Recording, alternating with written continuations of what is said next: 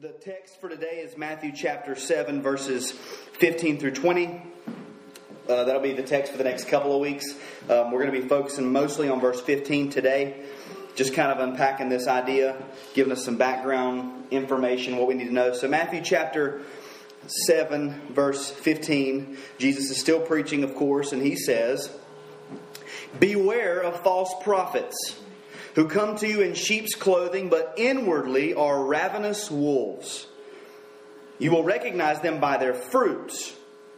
Are grapes gathered from thorn bushes or figs from thistles? So, every healthy tree bears good fruit, but the diseased tree bears bad fruit. A healthy tree cannot bear bad fruit, nor can a diseased tree bear good fruit. Every tree that does not bear good fruit is cut down and thrown into the fire. Thus, you will recognize them by their fruits. And that is God's Word. Let's pray. Father, I pray that you would uh, bless the reading of your Word. I pray that you would uh, help us to receive this this morning. I pray that your Spirit would um, soften our hearts as we're going to read today, that the word of the Lord is like a fire. It, it, it's like a hammer that smashes stones, that uh, we pray that it would, would break us up where we need to be broken. Um, I pray that you would open the hearts of your people to receive this with gladness. Give us ears to hear. Give us eyes to see the beauty of the Lord Jesus. And I pray that you would, uh, would teach us. And it's in the name of Jesus that we pray. Amen. You guys can have a seat. Now, those of you who know me best and have been around me uh, often may have caught on that this idea that we're talking about today, this idea of false prophets, is one of the topics that I'm the most vehement about. I'm, I'm uh, really uh, caught into this this topic. I think this is very important. Um, I personally feel like the topic of false prophets, false teachers, is something that the church should should have and should even now hit head on, but um, it's often a topic that seems to be the most avoided. Um, if you don't know this, we're at a very pivotal point in church history right now. Um, on the one hand, there's this massive resurgence of um, Reformation theology. Uh, young people are starting to reach back a little further into history and, and study uh, Scripture and, and be more um, drawn to the ancient Christian faith, which is a good thing. It's, it's been called the greatest Reformation in church history, not because it's something relatively new, but that at this point where we have social media and internet, the average Christian is, is, is opened up to everything you could possibly imagine. Anything you could learn in any seminary, any church history class, anywhere, is at your fingertips. It's there. And so this is, this is a good thing that this is happening. On the other hand, if you take time to look around and kind of look at the, the, the culture, there's another movement that's, that has been going on probably since around the 70s. Um, and you'll notice that in the larger, I would say, commercialized evangelical world, um, almost every sermon series or every book that carries the title Christian, these things seem to have been conjured up in the minds of a creative team sitting around a whiteboard somewhere, figuring out how they can best help the individual person have a, a, better life or a better finances, better sex life, better spiritual experiences, smaller waistlines, um, or achieve their purpose. Uh, it seems like there's no topic that the church, I say church with quotes, the church will not address in order to meet or attempt to meet the felt needs of the individual person. We try to think of every little problem that somebody might have and figure out how to meet that. So it seems like there's no topic that is, that is left untouched except for the topic of false prophets, false teachers, uh, unbiblical teaching, Bible twisting, mishandling of God's Word. And this is one of the things that drives me in, in everything that I do is the fact that I've realized there are a lot of people who have no idea what the Bible really says. And so this is, is, is out there. There aren't very many uh, popular pastors, people that people see, public figures. There aren't very many of them anymore who will stand up and name the names of other so called pastors who prove by weekly pep talks that they're not qualified to stand in front of God's people and open God's word and say, Thus says the Lord. They can't say it because it's not what he said. So they have to they have to figure find something else to fill up that time, and so it ends up being motivational speeches, pep talks. How can I help you to have better this, better that? Um, something relevant, something quick, something simple, something shallow, something that sits well with everyone. That's generally what you see. The reason that this topic sits so close at home with me is because, in spite of being raised in a Christian home, in spite of being in church my entire life, in spite of being taught properly, and, and, and, and it seems like all the ducks were in a row for me. All my cards were laid out, and I have personally still been led away by these types of teachers, these types of books. God, in His mercy, has snatched me back, and I'm, I'm thankful for that. But I, I personally believe that we're going to get to heaven someday. We're going to look back and we're going to see that the greatest, most horrific atrocities that were ever done to the bride of Christ were not Christians being wrapped in tar and lit on fire to light the gardens of Nero or wrapped up in nets and thrown into a coliseum to be tossed around by raging bulls. Because even, at least during those times, the real Christians are separated out. The line in the sand is drawn. The greatest atrocities have come when men and women have stood up because they felt like they had something to say. They opened God's Word, they read some verses, and then they proceeded to say things that led people away from the narrow gate and the hard way. All the while giving the impression that they're preaching God's word because hey, at least they read some verses. That's it's got to be it's got to be right. And and and that's this is a big deal to me. When I come up here on a Sunday and do this, I don't take this lightly. A lot of people might wonder, why don't you spend 20 minutes telling jokes and, and trying to figure out how to make the, the scripture seem interesting, seem fun? With clever analogies, and it's because my job description is clear, it's laid out. I charge you in the presence of God and of Christ Jesus, who is the judge of the living and the dead, and by his appearing and his kingdom, preach the word. Be ready in season, out of season, reprove, rebuke, and exhort with complete patience and teaching. Do your best to present yourself to God as one approved, a worker who has no need to be ashamed, rightly handling the word of truth. As for you, always be sober minded, endure suffering, do the work of an evangelist, fulfill your ministry. That's my job description. And I have it right here so that I can see it every week. I don't feel like I can come to this and, and, and add to it or take from it away, take away from it or, or fluff it up or any I just lay it out rightly divide the word of truth. That, that's like a fillet knife. Cut it open, lay it out for people to see it. And so my job is laid out, and I don't feel like I can. I have an option of how I want to do it, or where I want to do it, or in what ways, because I'm going to give an account for every word that I say when I stand before God someday. He's going to say, "Well, you stood in front of my people, and you said that I said." And I'm going to give an account for that. And, and so, some people think that it's okay to just take a little out here, take a little out there, or, or only say this or only say that. Um, and I don't think that's right. Last week we looked at verses 13 and 14. And we saw that there is a choice that we all have to make concerning Jesus, concerning salvation, concerning the, the teaching of this sermon and the kingdom of heaven. It's not enough that we, we read this sermon and we say, Good job, Jesus man, you just, I mean, this sermon just, it, it hits every point. Man, you're, you're good. Or, uh, Jesus, we really enjoy your ethic. You know, you just seem to be really on top of things. That's not enough. When you get to the end of it, you have a choice to make. We have to decide which gate we will enter. We have to decide which way we will walk, ultimately leading us to one of two destinations. Now, I'm going to try to bridge the gap between that and where we're at today. Ephesians chapter 4, verses 11 and 12.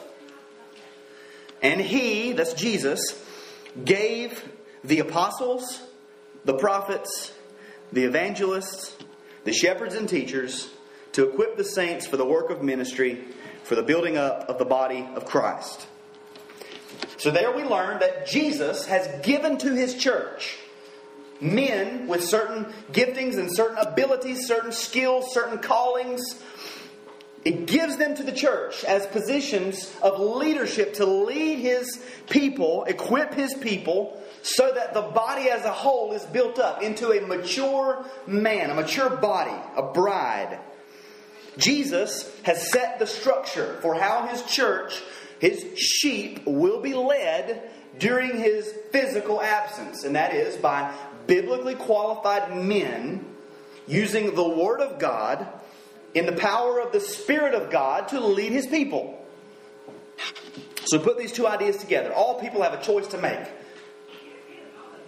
narrow gate or wide gate, hard way, easy way, destruction, life. You have a choice to make.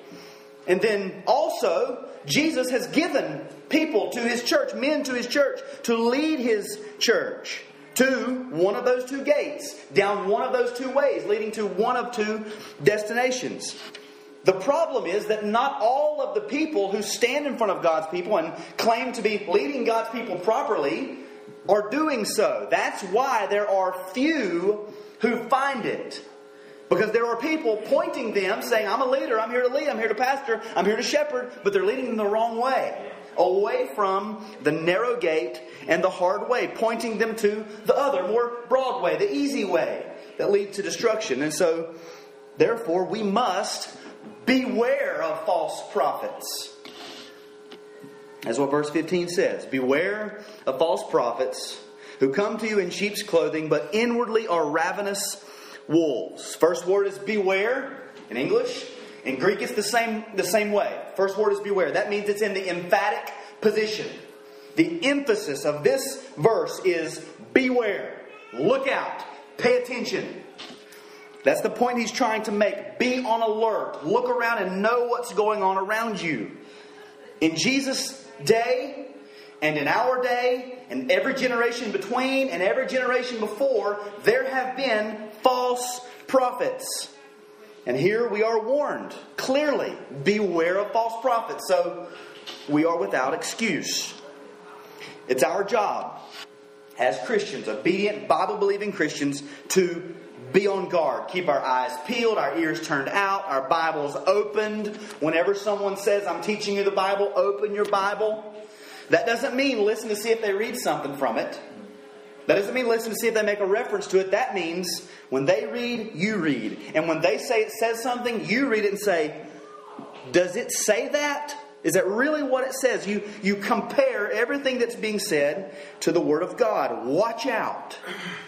We're commanded to give heed to this topic. So there's no excuse. This is what we have to do. We have to beware. It's our responsibility. Now, this idea of false prophets needs some background work to it, a foundation lay. That's what I want to do today is, is just lay the foundation for this idea of a false prophet.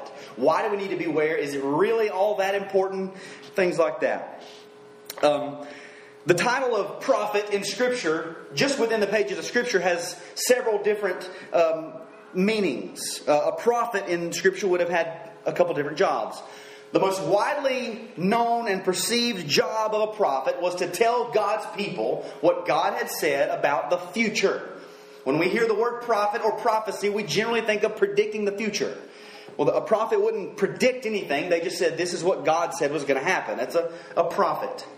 The other job of a prophet, which is usually people don't think about as much was that the prophet would come and correctly apply God's law, His word, to the people whenever they were living in a way that was contrary to it. So if they were breaking God's law, the prophet would come and say, God's law says this, and if you don't do this, there's going to be consequences. So they would apply God's word.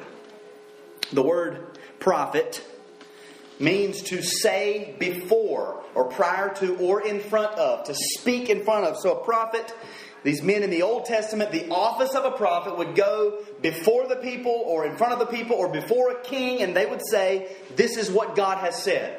And it's written down in the pages of our Bibles, and we have their words as God's words. Now, one thing you can bet on anytime God's word comes, God's truth comes, his prophet comes and gives a word, there is going to be a false word. There's going to be a false prophet or prophets that come in addition to this truth. Speaking something else, speaking something that's untrue. And a great example of this is in the book of Jeremiah. So if you have a Bible, turn to Jeremiah chapter 6. And this happens in almost all of the prophets. You can see this stuff, but Jeremiah um, is, is the one I picked to, to show this. Jeremiah chapter 6. Jeremiah was sort of like God's last ditch effort to get the people of Jerusalem to repent of their sin before destruction came. And Jeremiah is known as the weeping prophet because, you guessed it, because he, he wept. He cried a lot. He was weeping. He was brokenhearted. He would walk in and out of the city weeping and crying, begging people to repent, and they wouldn't repent. They would not turn. So, Jeremiah chapter 6 verses 13 and 14. And he says it again in chapter 8, the same thing. Jeremiah 6, 13 and 14. From the least to the greatest of them, everyone is greedy for unjust gain. And from prophet to priest, everyone deals falsely. They have healed the wound of my people lightly, saying, Peace, peace, when there is no peace. So, this is what the false prophets would do. God is sending his prophet in saying, Repent, turn from your ways, or destruction is coming. And the false prophets would come in and say, Everything's fine. Peace. We're, we're fine. We're good. It says he would heal the wounds of his people lightly. That is, they would say things to calm them down and make them feel better, but it had no real power. It wasn't true. It was, it was false prophecy. Now turn over to chapter 23 of Jeremiah.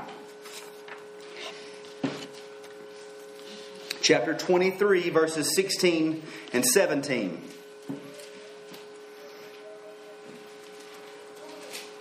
And it says, Thus says the Lord of hosts. Do not listen to the words of the prophets who prophesy to you, filling you with vain hopes. They speak visions of their own minds, not from the mouth of the Lord. They say continually, Listen to those who despise the word of the Lord it shall be well with you. And to everyone who stubbornly follows his own heart, they say, No disaster will come upon you. So these false prophets would go to people who already didn't want to hear the word of the Lord. And they would calm them down, telling them false truths, things that they wanted to hear. They were talking to people, filling them with vain hopes, empty hopes. There was nothing no, nothing of substance there. They claim to have these visions. God has given me something. I just want to tell you what God has given me. They were speaking to people, it says, who followed their own hearts, which is how all people are apart from Christ. All people, without salvation, follow their own hearts. So this is a lost person. Talking to a lost person, telling them what they want to hear. Okay, now, flip over to the book of Ezekiel. A few books over to the Right? Ezekiel chapter 13.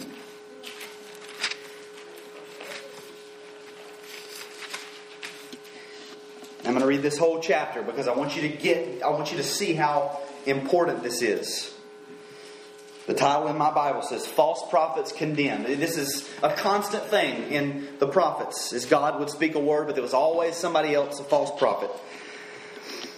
Ezekiel chapter 13, it says, The word of the Lord came to me Son of man, prophesy against the prophets of Israel who are prophesying, and saying to those who prophesy from their own hearts, Hear the word of the Lord. Thus says the Lord God Woe to the foolish prophets who follow their own spirit and have seen nothing. Your prophets have been like jackals among ruins, O Israel. You have not gone up into the breaches or built up a wall for the house of Israel that it might stand in battle in the day of the Lord. They have seen false visions and lying divinations. They say, declares the Lord, when the Lord has not sent them, and yet they expect him to fulfill their word. Have you not seen a false vision and uttered a lying divination whenever you have said, declares the Lord, although I have not spoken? Therefore, thus says the Lord God, because you have uttered falsehood and seen lying visions, therefore, behold, I am against you, declares the Lord God. My hand will be against the prophets who see false visions and who give lying divinations. They shall not be in the council of my people, nor be enrolled in the register of the house of Israel, nor shall they enter the land of Israel. And you shall know that I am the Lord God. Precisely because they have misled my people, saying, Peace, when there is no peace, and because when the people build a wall, those prophets smear it with whitewash, say to those who smear it with whitewash that it shall fall. There will be a deluge of rain, and you, O great hailstones, will fall, and a stormy wind break out. And when the wall falls, will it not be said to you, Where is the coating with which you smeared it? Therefore, thus says the Lord God, I will make a stormy wind break out in my wrath, and there shall be a deluge of rain in my anger, and great hailstones in wrath to make a full end. And I will break down the wall that you have smeared with whitewash, and bring it down to the ground, so that its foundation will be laid bare. When it falls, you shall perish in the midst of it, and you shall know that I am the Lord. Thus I will spend my wrath upon the wall, and upon those who have smeared it with whitewash. And I will say to you, The wall is no more, nor those who smeared it, the prophets of Israel who prophesied concerning Jerusalem, and saw visions of peace for her when there was no peace, declares the Lord God. And you, Son of Man, set your face against the daughters of your people who prophesy out of their own minds prophesy against them and say, Thus says the Lord God, Woe to the women who sew magic bands upon all wrists and make veils for the heads of persons of every stature in this hunt, in the hunt for souls. Will you hunt down souls belonging to my people and keep your own souls alive? You have profaned me among my people for handfuls of barley and for pieces of bread, putting to death souls who should not die, and keeping alive souls who should not live by your lying to my people who listen to lies. Therefore, thus says the Lord God Behold, I am against your magic bands, and with which you hurt, hunt the souls like birds, and I will tear them from your arms, and I will let the souls whom you hunt go free, the souls like birds. Your veils also I will tear off and deliver my people out of your hand, and they shall be no more in your hand as prey, and you shall know that I am the Lord. Because you have disheartened the righteous falsely, although I have not grieved him, and you have encouraged the wicked that he should not turn from his evil way to save his life, therefore you shall no more see false visions nor practice divination. I will deliver my people out of your hand, and you shall know that I am the Lord. Now, the reason I read all of that is, is this you need to know how big of a deal this is. This is serious. God takes it very seriously when somebody says, God said, whatever, or God told me, whatever. If he has not said it, he sets himself against those people. A line in the sand is drawn, they're on one side, and God is on the other in our day, it seems like, if you, if you pay much attention, that every pastor, every church leader, every, every person has been given a vision from God. They have a dream about something. God has told them something. And what that means is, God told me something He didn't tell you. And you have to listen to me. You can't question God, and God's the one who told me. If you question me or you challenge me, you're challenging God. Therefore, you must be dealt with. Or, in other words, thrown under the bus, as Mark Driscoll puts it, or catapulted into the next county, as James MacDonald says. If you question what God has given me, you're out. You're out of here. Be gone. Anytime somebody tells you God has said something and they don't have chapter and verse in context, just go ahead and know probably not from God. Well, what if it is? It don't matter. This is what this is where we go. This is where we go. God's word. Does God still speak today? Absolutely. Every single day He speaks. How does He do it? By His Holy Spirit through His Word. The Bible says, long ago, at various times and in various ways, God spoke to our fathers by the prophets. But in these last days, He has spoken to us by His Son. That's Old Testament, New Testament. Put it together, Christian Bible. That's, this is how God has spoken. Well, what about all those times in the New Testament where God would, the Holy Spirit would speak and they would say this and they would say that? It's written down. Those were the words of God in Scripture. It, this is not a, a, blueprint for how it's going to always be. This is the Word of God, and He speaks through His Word now, just like He did then. Same words. Amen. Speaks to us through His Word. So even in the Old Testament times, the problem of false prophets was rampant. It's always been this way. Anytime God speaks, there's always somebody else who's going to say something different. Now, in the New Testament, the word prophet is used a little differently most of the time. During the lives of uh, John the Baptist through the time of the apostles, it was the same as the Old Testament gift or, or office of prophet. They spoke the words of God, and we have those written down here. After the death of John, the last prophet, on Patmos, that office stopped.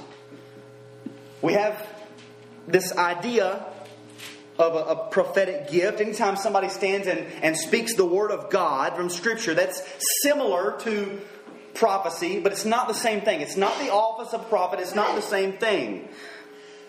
That's why when I finish reading the Bible, I say, This is God's Word. That, that concludes the reading of God's Word. Then my job is to take it and explain it, help you understand it better. So it's a little different. Now, as concerns false prophets in the New Testament, nothing's changed.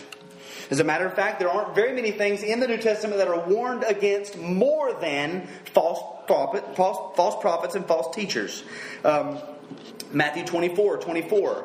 This is Jesus talking. He says, For false Christs and false prophets will arise and perform many great signs and wonders so as to lead astray, if possible, even the elect. You see that? False prophets will lead away, if possible, even the elect. God chose people before the foundation of the world, and if those prophets could, they would get those people. They would snatch us out of God's hands. And so Jesus warns us beware. Acts 20, 29 and 30. Paul is about to leave Ephesus. And he says, I know that after my departure, fierce wolves will come in among you, not sparing the flock. And from among your own selves will arise men speaking twisted things to draw away the disciples after them. So he's warning them, I'm going to be gone. This is going to happen. Just, just know it's, it's going to happen. 1 Timothy 4 1. Now, the Spirit expressly says that in latter times some will depart from the faith by devoting themselves to deceitful spirits and teaching of teachings of demons. So there are people who says departed from the faith. That doesn't mean they lost their salvation. That means they were they were a part of us. They were along with us. They seemed like they were one of us, and then they left and they devoted themselves to false teaching, teachings of demons. They were here. They started out real close, and then they walked away, proving themselves to have never been saved. 2 Peter chapter 2, verses 1 through 3.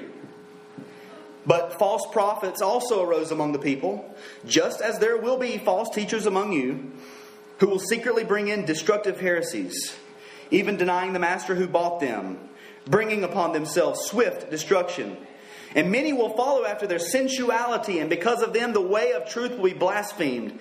And in their greed, they will exploit you with false words. Their condemnation from long ago is not idle, and their destruction is not asleep. So Peter references the Old Testament. False prophets arose just as there will be among you. It's going to be the same. They're going to come in secretly. Some of them will openly teach false things. Many people will follow them. They will be working for greed, and their destruction is not asleep. They're going to, they will be taken care of. God's going to get them. In the book of the Revelation, you read through there, you're going to see a, a lot of mention of what has been called the unholy trinity that seems to counter our triune God. And in chapter 16, 13, 19, verse 20, and chapter 20, verse 10, we read of the beast and the false prophet. And that false prophet plays the opposite role of Christ, the true prophet of God. Ultimately, this, this false prophet is, the, is a, a spiritual uh, symbol, symbolization of the essence of all that is spoken falsely to lead people away from worshiping God. So, this idea of false prophets is addressed over and over in the entirety of Scripture. From the very beginning, when God said, Do not eat of the tree. And Satan came and he said, Did God really say? And she said, Well, he said, If we eat it, we'll die. And Satan said, You will not surely die. Truth and a lie.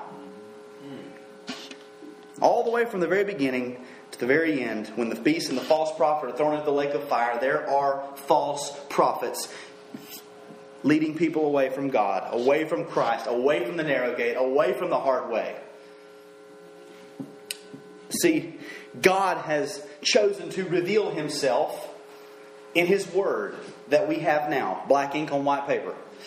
And because the nature of the written word and the spoken word are so easily falsified, we can type out anything. We can say anything. We can even make movies that look like we're watching with our own eyes things that we know aren't really happening. This is just the nature of it, and people are easily deceived. This is the nature of the spoken and the written word. It's just so easy to, to lead people away. So, what is it that makes these false prophets, false teachers, false? We've already seen in the Old Testament these examples where they would have these, these false dreams, false visions. They would tell lies. And today, the same thing is still going on. What, what else what we, might we uh, be on the lookout for? How, how do we prepare ourselves? What are we looking for when we're looking for a false prophet? What, what should we take notice of? Well, he says, Beware of false prophets who come to you in sheep's clothing, but inwardly are ravenous wolves. Now, the analogy here is taken from an understanding of God's people as his sheep, the flock. We are the sheep, and Jesus said, I am the good shepherd. I know my sheep, and my sheep know me, and they will hear my voice. Those of us who are pastors are just under shepherds, under Christ. The word pastor means shepherd. So he shepherds me, and then I kind of shepherd a smaller flock under his authority. So Jesus says false teachers will come in in sheep's clothing. That is to say, they will come in and they will look like us. They will be, they will be soft and familiar. They seem to fit in. They'll seem to be a part of our fold. They're like us, talk like us, dress like us, look like us. They just they're one of they're one of us outwardly. But inwardly, he says they're ravenous wolves.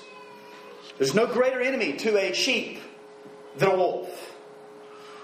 Sheep, then this is not a very pleasant thought that we're talked about as sheep in Scripture, but sheep are dumb, sheep are skittish, sheep are nervous, they're easily scared. Sheep aren't even good at running away from danger. They have no defense mechanism whatsoever except be fluffy. That's it. That's all they can do. It's not very. It's not a flattering image of ourselves. In Psalm 23, when he says he makes me lie down in green pastures, that's because sheep are so skittish and nervous that they don't even want to rest. And Jesus comes along and makes us, gives us that rest. But there, there, there's no greater enemy to a sheep than a wolf. Wolves come in to attack sheep for food. And the word ravenous describes this perfectly. It's two ideas put together violent and greedy. They come in to get what they want and they are violent while doing it. They destroy and they ravage. They come in hungry and they leave a bloody mess when they're done. That's a wolf. And this is how Jesus tells us that false prophets will come. Outwardly, like one of us. They look like one of us. Inwardly, the ravenous wolf. So, how does this help us know what to look out for? It doesn't. We don't know what to look for. That's the point. A cardinal mark of a false teacher from every time and every place in history is that they are nice, they are gentle, they are attra- they have attractive personalities. They give the impression that they're for you and want to help you and want to encourage you. But inside they're ravenous wolves. Sometimes they know that they're ravenous wolves, sometimes they don't. Think about it turn on the television, turn on TBN, there's this guy, He's mean looking, angry talking, hateful looking. He begins to preach and he says, Look, listen here, all you losers. Follow me, listen to me, do what I say. I'll make sure that we all get to hell in a handbasket, and I'll make sure that you're miserable while we're trying to get there. Who's following that guy? Nobody. Nobody's going after that guy. Nobody is answering the call to destruction. Nobody is willingly signing up saying, conscious eternal torment, count me in. Nobody's doing that. Nobody's signing up for God's eternal wrath. The wide gate and the easy way don't have a sign that says hell. That's the whole point of this section. It's about warning people about the judgment that it's coming. It is about preparing people about a choice that they have to make in the midst of conflicting messages. There are two different things coming at you. One is right, one is wrong. And, and how are you going to choose? So the false prophet is not going to rise up and gain a following by announcing, just want to let everybody know, I have invented this new destructive heresy.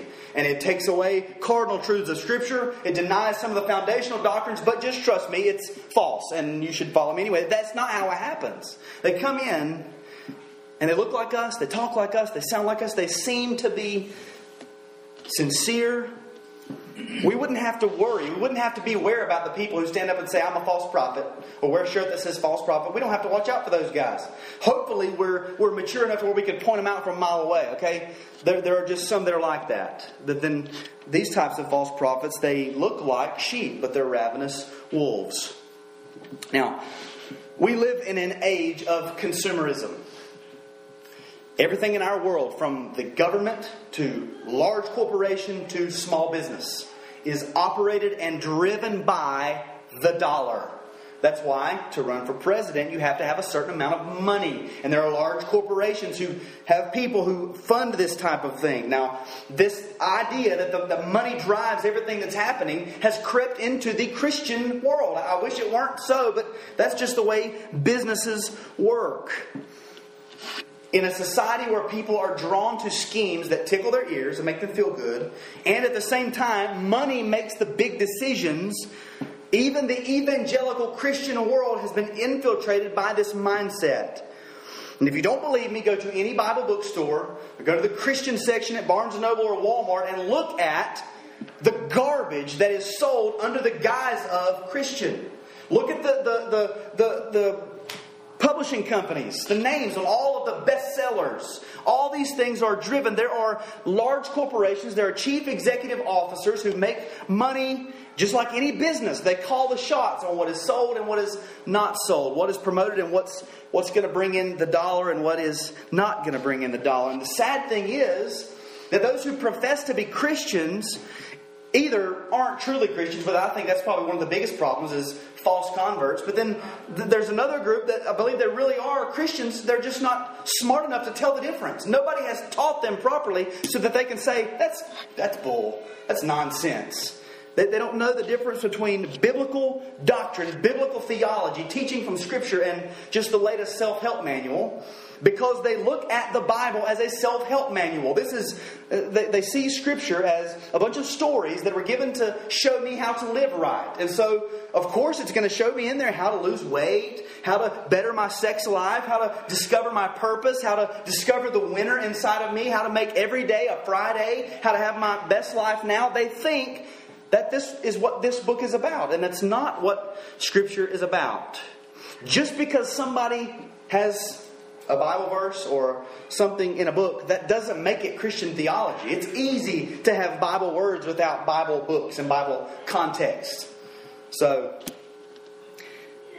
this kind of stuff is put out based on contracts, revenue, it's driven by money, and it works. Because most Christians aren't properly taught Scripture where they can know right from wrong like that. And so it works. They buy these things up by the dozens my desire for you guys is that you would know.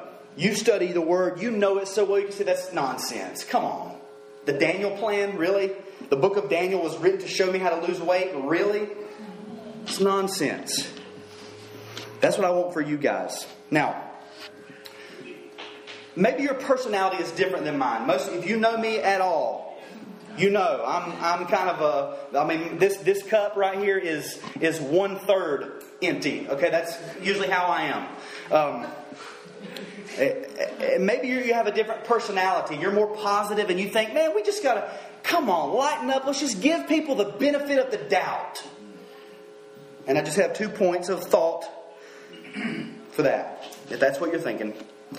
First of all, since when do preachers who claim to be speaking the Word of God get the benefit of the doubt? When, when, did that happen? At what point in history did God change his mind from, I am against them, I will destroy them, to, come on, guys, lighten up? Just give them the benefit of the doubt. When did that change? Where in Scripture were the reins loosened, where people could, could there, there's room for error? It's, it's okay if you make a mistake as long as there's some good, as long as there's some positive. Since when do shepherds say, let's let, man, let a couple wolves in here? I mean, at least they're fluffy, at least they're they're pretty, they're God's creatures. I mean, look at the shiny, sharp teeth. Let them in. Give them the benefit of the doubt. We don't do that. In Deuteronomy 18 20, it says, But the prophet who presumes to speak a word in my name that I have not commanded him to speak, or who speaks in the name of other gods, that same prophet shall die. That doesn't sound like giving the benefit of the doubt. Now, notice there are two different groups there. There's people who speak in the name of other gods, obviously pagan. But then there's people who just say things in the name of God that he hasn't said. Now we don't we live under a different economy. This is not a theocracy where God is ruling his people and rule mediating his rule in the world over a government. So we can't inflict corporal punishment on people and kill people. But God has not changed. His opinion about false teaching hasn't changed. It's still the offense is still severe. So there's, there's no room for benefit of the doubt. Fine, let's just find the good. That doesn't make any sense, okay? Second one, notice again the point of emphasis in verse 15 beware, look out, pay attention, warning. How many other beware signs do you see and say, well, just give the benefit of the doubt? You see a beware of dog sign. Do you walk up and say, come on, man, just give it the benefit of the doubt? It's a dog. You see, beware of electric shock. Come on, just touch it. Just grab the wire. Give it the benefit of the doubt. I mean, somebody worked hard to put all. You don't do that. Beware of vehicle traffic. Well, I'll just walk out in front of this car. Give it the benefit of the doubt. I like these kind of cars. It's my favorite color. It's even a hybrid. There's no way this car could hurt me. Just give it the benefit of the doubt. We don't, we don't think this way. This is not how we operate anywhere else so then, why would we come to the guidance of our eternal souls down the narrow path of the easy path and say, let's just give it the benefit of the doubt? Let's just find the good. You can find the good in anything. Okay, Hitler loved his mom. So we, we just say, oh, no, he's, he's a good person. Well, no, we don't do that.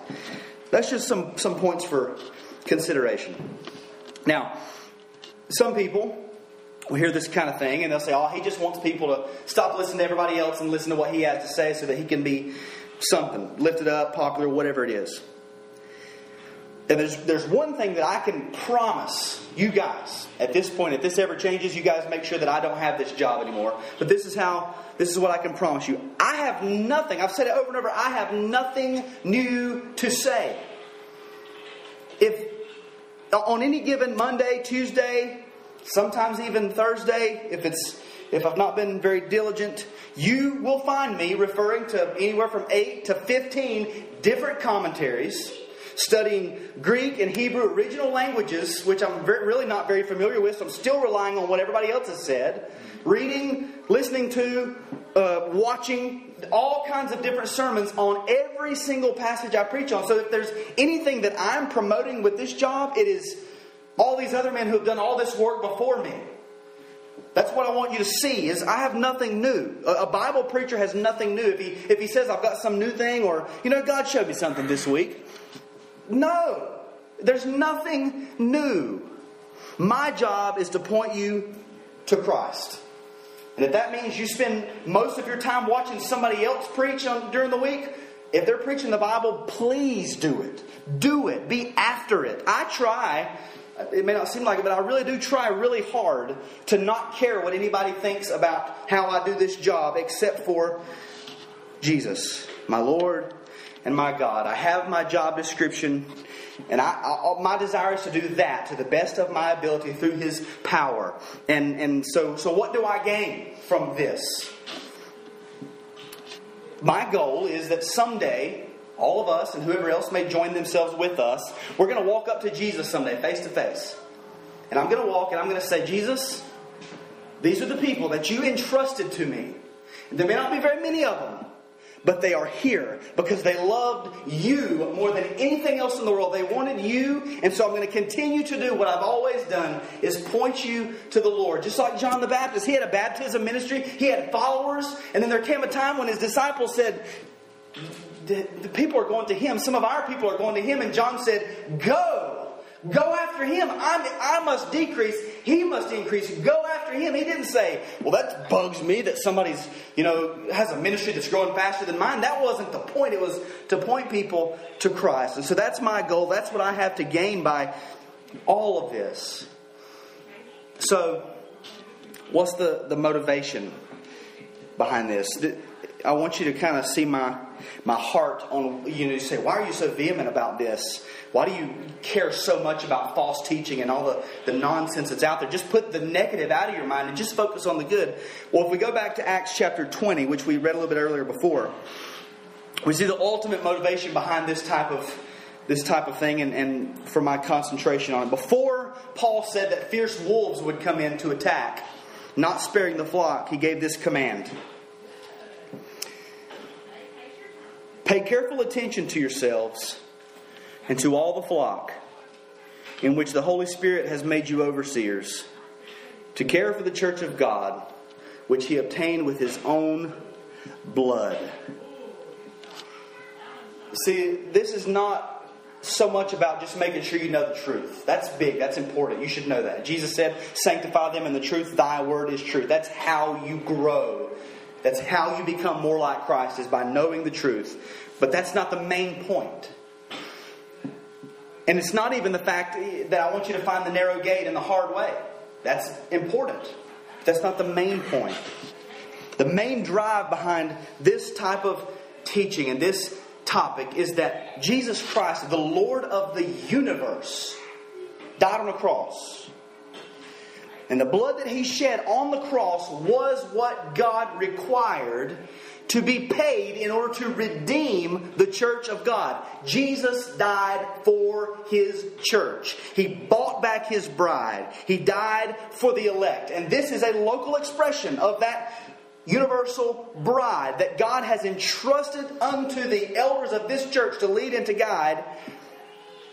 And it's the same same warning or same admonition pay careful attention to yourselves and to all the flock. You guys might feel open to the benefit of the doubt, and you might be really positive thinking people, but I can't do that because I'm the one that's going to give an account for you. I can't just let anything and say, "Oh, yeah, go for it." You just, you know, just read the book. You'll know there are some th- some things in there you're going to know. You're just going to know. But for the most part, no, I can't do that. I want you to be kept. And I want to pay attention because Jesus died for you, or Jesus bought you, He redeemed you, and He has given you under my care. So, how do we tell who the false prophets are? We'll see that next week. But until then, be diligent in your studies. If you don't know what, what books to read, just read this one. If you're kind of wondering, well, should I not? Should I? Just when you finish this one, just buy another one of these and just read it again. You're still wondering. Pay attention. Be diligent. Men, lead your families. Pastor your families.